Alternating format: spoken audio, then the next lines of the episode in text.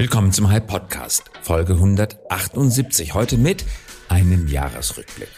Heute ist Donnerstag, der 23. Dezember 2021. Ein ereignisreiches Jahr neigt sich dem Ende zu. In den kommenden beiden Folgen werfen wir deshalb einen Blick zurück auf 2021. Dafür haben wir die spannendsten Gäste und inspirierendsten Gedanken noch einmal für euch und für Sie zusammengestellt. Ich wünsche allen Hörerinnen und Hörern viel Freude beim Hören und eine gute, besinnliche Weihnachtszeit. Den Anfang macht ein Gast, der im Jahr 2021 einen bleibenden Eindruck bei mir hinterlassen hat. Laurin Hahn, Gründer und CEO des Elektroautoherstellers Sono Motors. Wir haben im April miteinander gesprochen. Im November dieses Jahres ist Sono Motors erfolgreich an der Börse in New York, an der Nasdaq gestartet. Hören wir noch einmal in unser Gespräch hinein. Wenn ich das lese, Laurin, was, was ihr macht, ihr versucht nicht nur ein Problem zu lösen, schwierig genug, sondern ganz viele Probleme zu lösen.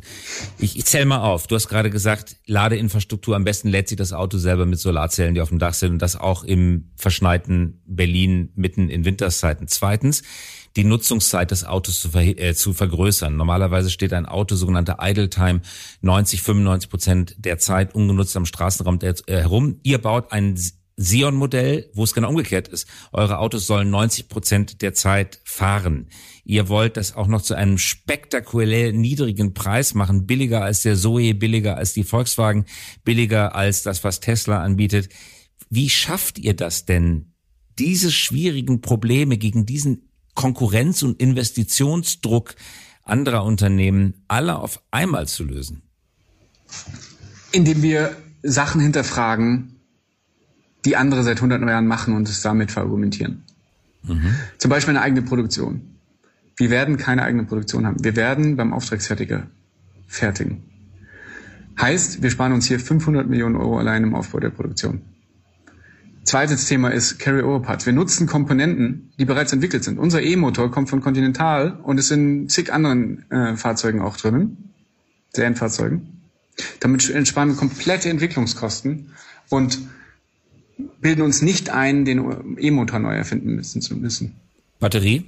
Drittens, wir haben drittens äh, Batterie kaufen auch zu. Ja, also wir versuchen Carry-over-Part Maximalstrategie. Das heißt, wir versuchen so viele Teile zu übernehmen, die es irgendwie geht, damit wir nicht neu entwickeln müssen. Und nur unsere Kernkompetenzen, das heißt Software, äh, Solarintegration und bidirektionales Laden, das ist in-house, das entwickeln wir selber. Aber wir werden uns nicht definieren über ein, eine Achse oder ein bestimmtes Fahrgefühl. Das ist die alte Welt.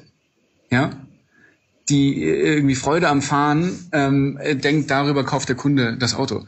Das wird sich ändern. Das wird sich ändern. Das wird sehr bald kommt eine Generation, die von A nach B kommen will, gemütlich, bequem und nachhaltig.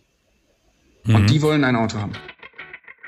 Große Probleme ist, dass meistens dieser Mittelstand vor 100 Jahren, vor 50 Jahren gegründet wurde. Und da sehr, sehr fleißige Menschen geschafft haben, ein Unternehmen aufzubauen und heute oftmals, nicht immer, ja, oftmals das Erben übernehmen in der zweiten, dritten Generation, die keine Unternehmer sind. Mhm. Die nicht wissen, was das heißt, hart zu arbeiten, die nicht wissen, was es heißt, auch ein Risiko einzugehen und in neue Innovationen zu investieren. Die versuchen einfach nur ihr bestehendes Business am Leben zu halten. Die managen, die führen nicht. Und das birgt ein riesen, riesen Risiko, weil wir so mehr und mehr einfach über die Jahre unsere Innovationen verwässern. Ja. Jetzt gibt's aber auch deine Generation. Oder vielleicht gar nicht Generation, weil auch in deiner Generation gibt's Leute, die so denken und so arbeiten und lieber am liebsten Angestellte in Verwaltung werden würden. Aber es gibt Menschen wie dich, und davon gibt es mittlerweile erfreulich viele. Hast du das Gefühl, eine neue Unternehmergeneration kommt? Das heißt, aus dem Beton, den du gerade geschildert hast, der brüchig geworden ist, sprießt neues Leben? Kann man das sagen? Ich habe die Hoffnung, sagen wir es so. Ich habe die Hoffnung. Ähm, es fehlt uns nur an der Kultur in Deutschland so ein bisschen dafür. Denn Startups in Deutschland, alle reden von Startups, alle finden das toll. Aber wirklich innovative und auch kapitalintensive Startups zu unterstützen, ist oft nicht, wird nicht gern gesehen. Nehmen wir Lilium in, Deu äh, äh, äh in München, ja. super Unternehmen, super innovativ, ja. Aber kein einziger deutscher Investor, der wirklich viel Geld rein äh, in Lilio investiert hat. Ähm, kann dir ganz viele andere aufzählen, ja. Die ganzen großen deutschen Startups, die ganzen großen äh, Vorzeigeunternehmen, die sind nicht von deutschem Kapital hochgezogen worden. und das, und das hat Auswirkungen. Klaus Hommels von Lakestar weist auch immer darauf hin, dass das hat Auswirkungen, weil Kapital entfaltet eine magnetische Wirkung, eine, man könnte fast sagen, Gravitationswirkung und äh, damit werden Gravitationslinien ausgelegt, denen dann oft der Gang der Dinge folgt. Und da, wo das Geld sitzt, da bewegt sich durch Gravitationskraft früher oder später auch das Talent hin. Ja. Das ist auch dein ja, Eindruck. Kann ich nur so bestätigen. Und ja. ähm, wir sind uns gar nicht bewusst, was das bedeutet. Ja, weil was das bedeutet ist, wir verlieren mehr und mehr den Mittelstand, der bricht weg, aber es kommen nicht genug neue innovative Unternehmen nach. Was heißt, also passiert ist, das Bruttoinlandsprodukt, das sinkt. Das sinkt. Und das heißt, der Wohlstand geht zurück. Das heißt, in einer Gesellschaft, die es gewohnt ist, jetzt über 50, 60, 70 Jahre in einem hohen Niveau an Wohlstand zu leben, wird es mehr und mehr an hochkarätigen Jobs fehlen, hochkarätigen Unternehmen fehlen, die hier auch Steuern zahlen. Und das, das hat, das hat große Auswirkungen ja, auf den Standort Deutschland. Weiter geht es mit dem nächsten Gast und einem der prägenden Themen des Jahres 2021, der Klimakrise. Wir haben mit dem deutschen Klimatech-Pionier Planetly gesprochen, genauer gesagt mit Co-Gründerin Anna Alex. Was Planetly genau macht, das erklärt sie hier unser Hauptskill ähm, äh, auch und das, was wir sozusagen da jetzt in der Klimakrise an den Tisch bringen, wirklich das Thema Technologie, Software und Daten. Und das Ganze ist im Grunde auch eine sehr große Datenherausforderung, denn um den CO2-Fußabdruck eines Unternehmens in allen Facetten und verschiedenen Bereichen berechnen zu können, brauche ich sehr viele Daten. Ich brauche Daten von dem Unternehmen, aus den ERP-Systemen, aus den Travel-Management-Systemen, aber auch ähm, aus der Lieferkette ähm, und aus der, aus der Produktion und Logistik, ähm, wenn ein Unternehmen das hat. Ähm, und diese Daten müssen dann umgewandelt werden über sogenannte Emissionsfaktoren in CO2-Äquivalente.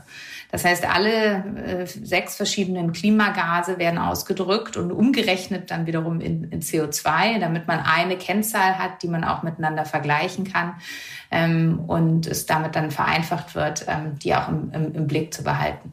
Und das idealerweise ähm, in Realtime, so dass Realtime-Dashboards entstehen. Ist das der Plan? Ganz genau. Ja, ganz genau. Vor zwei Wochen haben dann Anna Alex und ihr Co-Gründer das Startup überraschend an den amerikanischen Softwareanbieter OneTrust verkauft.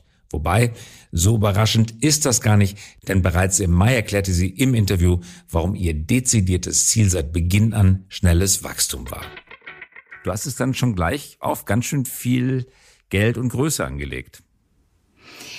Ja, ähm, und zwar, weil wir keine Zeit mehr haben. Also wir haben als gesamte Menschheit von hier an jetzt noch sieben Jahre, um wirklich das Ruder rumzureißen und unsere Emissionen bedeutend zu reduzieren. Und alles, was wir von hier aus jetzt machen, muss groß werden, muss skalieren. Wir können nicht mehr mit kleinen, kleinen Lösungen und irgendwie kleinen, kleinen Schritten von hier aus weiterkommen, sondern wir müssen jetzt wirklich groß denken und mit sehr großer Geschwindigkeit radikale Schritte angehen. Und ähm, dieses Verständnis und das Bewusstsein dafür, dass sozusagen so die, die, die the age of delivery, sage ich immer, ja, so age of delivery has begun. So, wir haben nur noch diese sieben Jahre Zeit, wir haben noch nicht mal mehr zehn Jahre Zeit. Mhm. Äh, dieses Bewusstsein ähm, konnte ich, musste ich äh, erfreulicherweise feststellen, dass das auch unter den Investoren ähm, schon sich bereits durchgesetzt hat. Auf zum nächsten großen Thema dieses Jahres. Spätestens seit der Corona-Pandemie gewinnen die Themen Biotech, Healthtech und Mental Health an stetig wachsender Bedeutung. Christian Angermeier ist einer der größten Investoren und Visionäre auf diesem Feld. 2021 ist er mit der Psychedelika-Firma Atai Life Science an die Börse gegangen. Im Podcast hat Christian Angermeier einen eindrucksvollen Einblick in seine teilweise metaphysische Sicht auf die Welt gewährt. Hören wir noch einmal, was er zum Thema Langlebigkeit und Evolution sagt. Glaubst du, dass der Altersprozess des Menschen komplett überwunden werden kann? Nur mal angenommen, wir würden alles richtig machen und äh, alle Technologien nutzen, die wir heute kennen oder vielleicht in Zukunft kennen. Wie alt können wir werden? Können wir den also, genau, also nicht die wir heute kennen, also es braucht neue Sachen, aber mhm. ich glaube, dass irgendwann, und jetzt können wir dann diskutieren, wann, ja, aber ich glaube, dass also spätestens, ich würde es mal so sagen, spätestens die Generation unserer Kinder. Also mein Patensohn, der lacht immer, aber dem sage ich immer, der ist zehn, ja, und der wird einige hundert Jahre alt werden. Einige hundert Jahre. Ja, da bin ich mir, also ich bin mir da hundert Prozent sicher.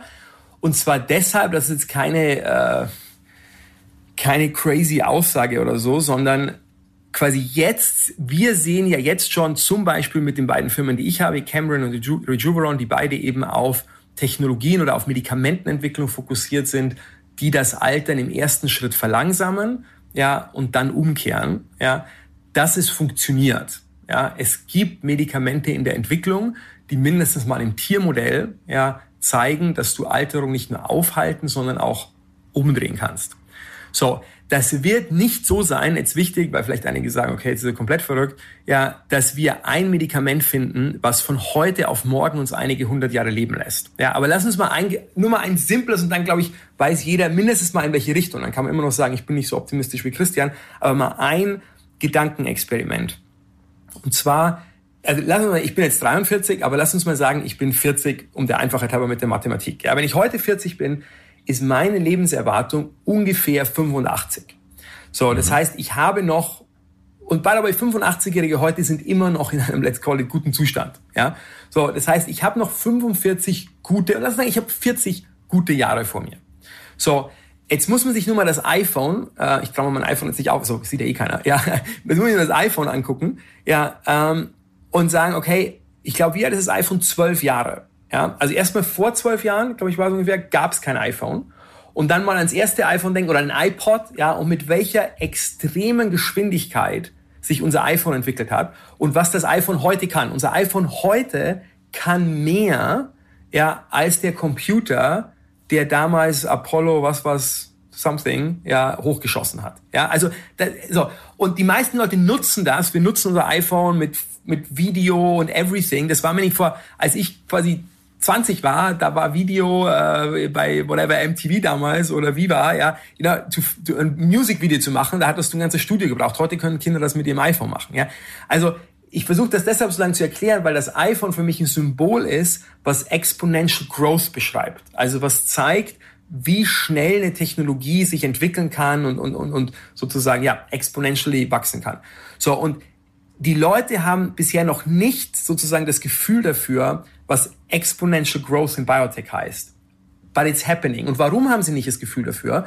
Weil bei Biotech gibt's immer ein zehn Jahres, sozusagen, wie heißt es auf Deutsch, sorry, like, ähm, ein zehn Jahres Rückstand ist das falsche Wort, aber es dauert halt zehn Jahre, bis der Konsument es sieht. Das heißt, die Medikamente, die heute auf den Markt kommen, ja, wurden ungefähr in 2010 entwickelt.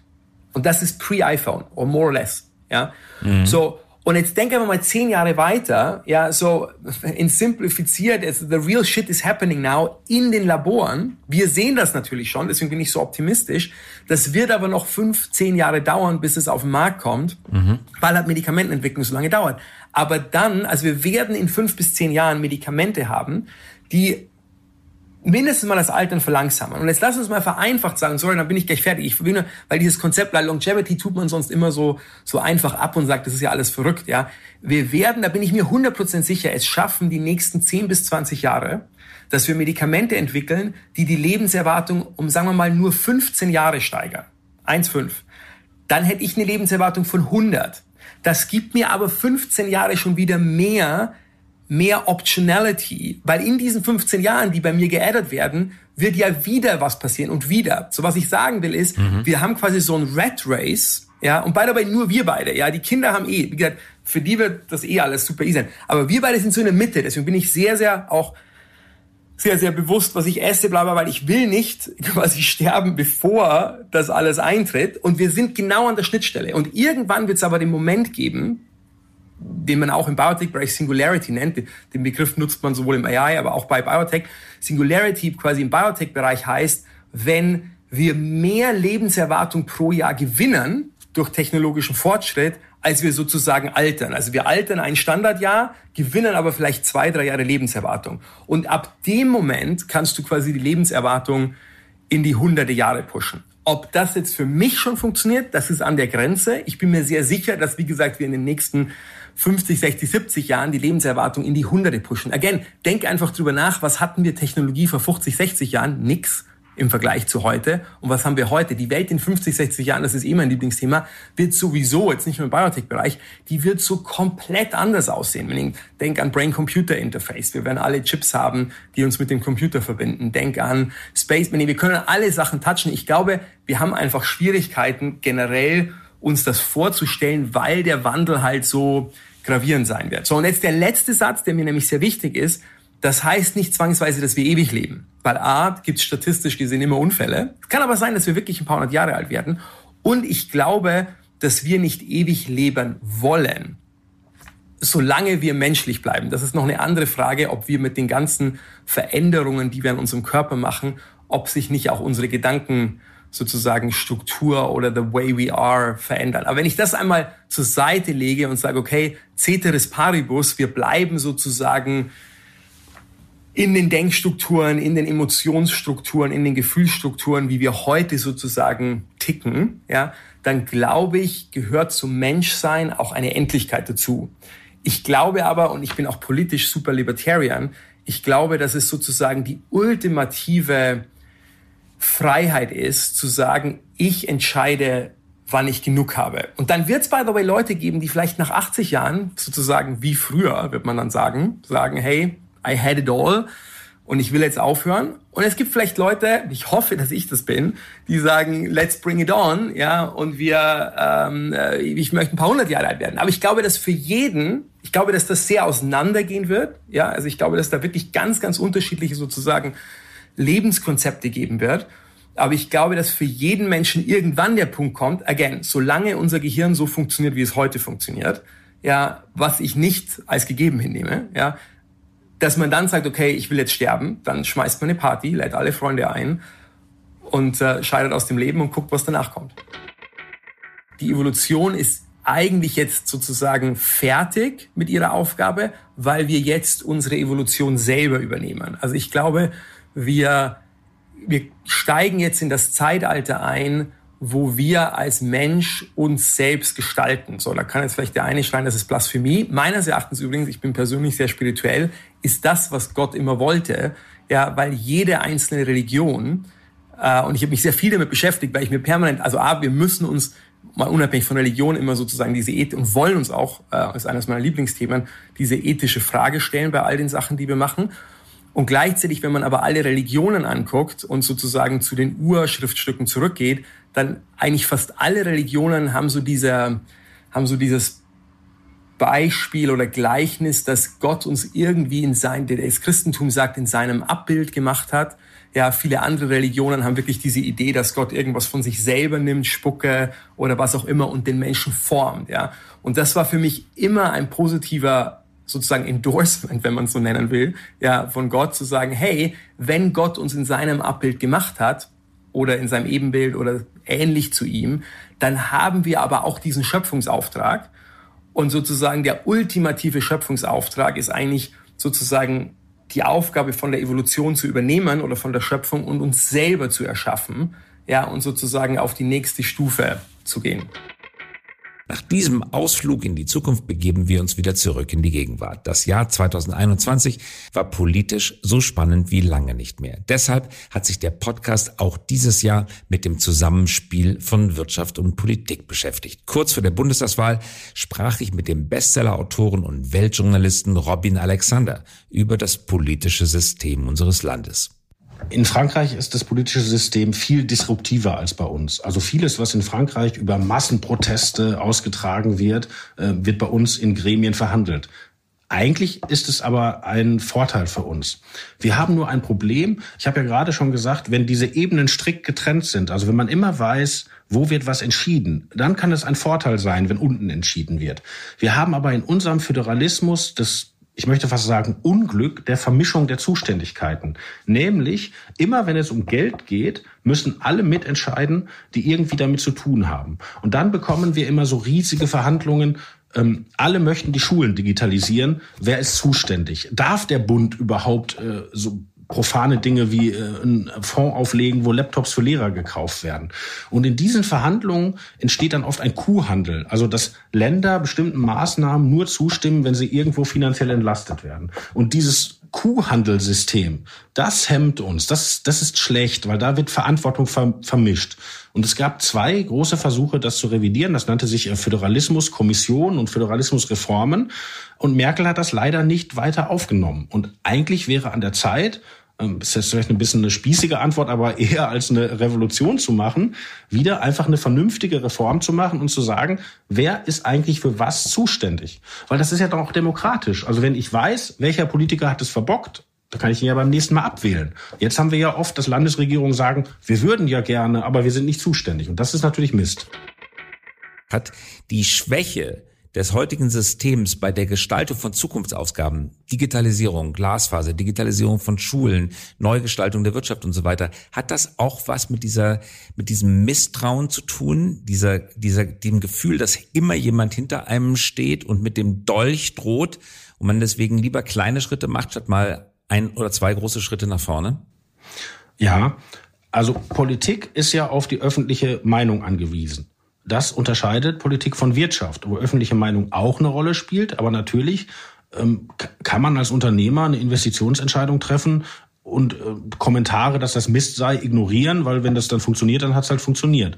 In der Politik muss man rückkoppeln. Aber ganz wesentliche Entscheidungen in Deutschland in Erfolgsentscheidungen sind gegen die öffentliche Meinung gefallen. Also als Adenauer die soziale Marktwirtschaft eingeführt hat, waren alle Umfragen in Deutschland dagegen. Das kann man sich heute gar nicht mehr vorstellen. Das ist aber historisch gut belegbar. Als Adenauer die Westbindung gemacht hat, hat die Mehrheit der Deutschen gesagt, wie und was machen wir mit Ostdeutschland und wollen wir nicht lieber neutral sein? Oder nehmen wir ähm, Helmut Schmidt, die Nachrüstung. Ja, das war alles nicht populär und alles erfolgreich. Und wir leben jetzt in einer Phase, wo sich Politiker ganz, ganz eng an Umfragen und Stimmungen äh, halten. Das war nun der Teil 1 unseres Jahresrückblicks. Nächste Woche geht es weiter mit Teil 2. Ihnen und euch wünsche ich ein frohes Weihnachtsfest. Das war der High Podcast. Dieser Podcast erscheint jeden Donnerstagabend um 18 Uhr. Damit Sie keine Folge verpassen, abonnieren Sie uns gerne jetzt oder hinterlassen Sie ein Like, wenn es Ihnen gefallen hat. Eine Produktion der Axel Springer High GmbH einer führenden Beratung für Strategie und Umsetzung neuer Geschäftsmodelle. We support leaders in turning their organizations into 21st century winners. Über Post freuen wir uns unter christoph.käse at high.co. Und zum Abschluss noch eine Einladung. Haben Sie Lust, Teil unserer Mission zu werden? Wir wachsen kräftig und suchen daher Verstärkung für unsere Consulting-Teams auf allen Ebenen, von Praktikanten und Praktikantinnen bis hin zu Teamleads. Mehr finden Sie dazu auf unserer Karriereseite unter hi.co slash career. hy.co slash career.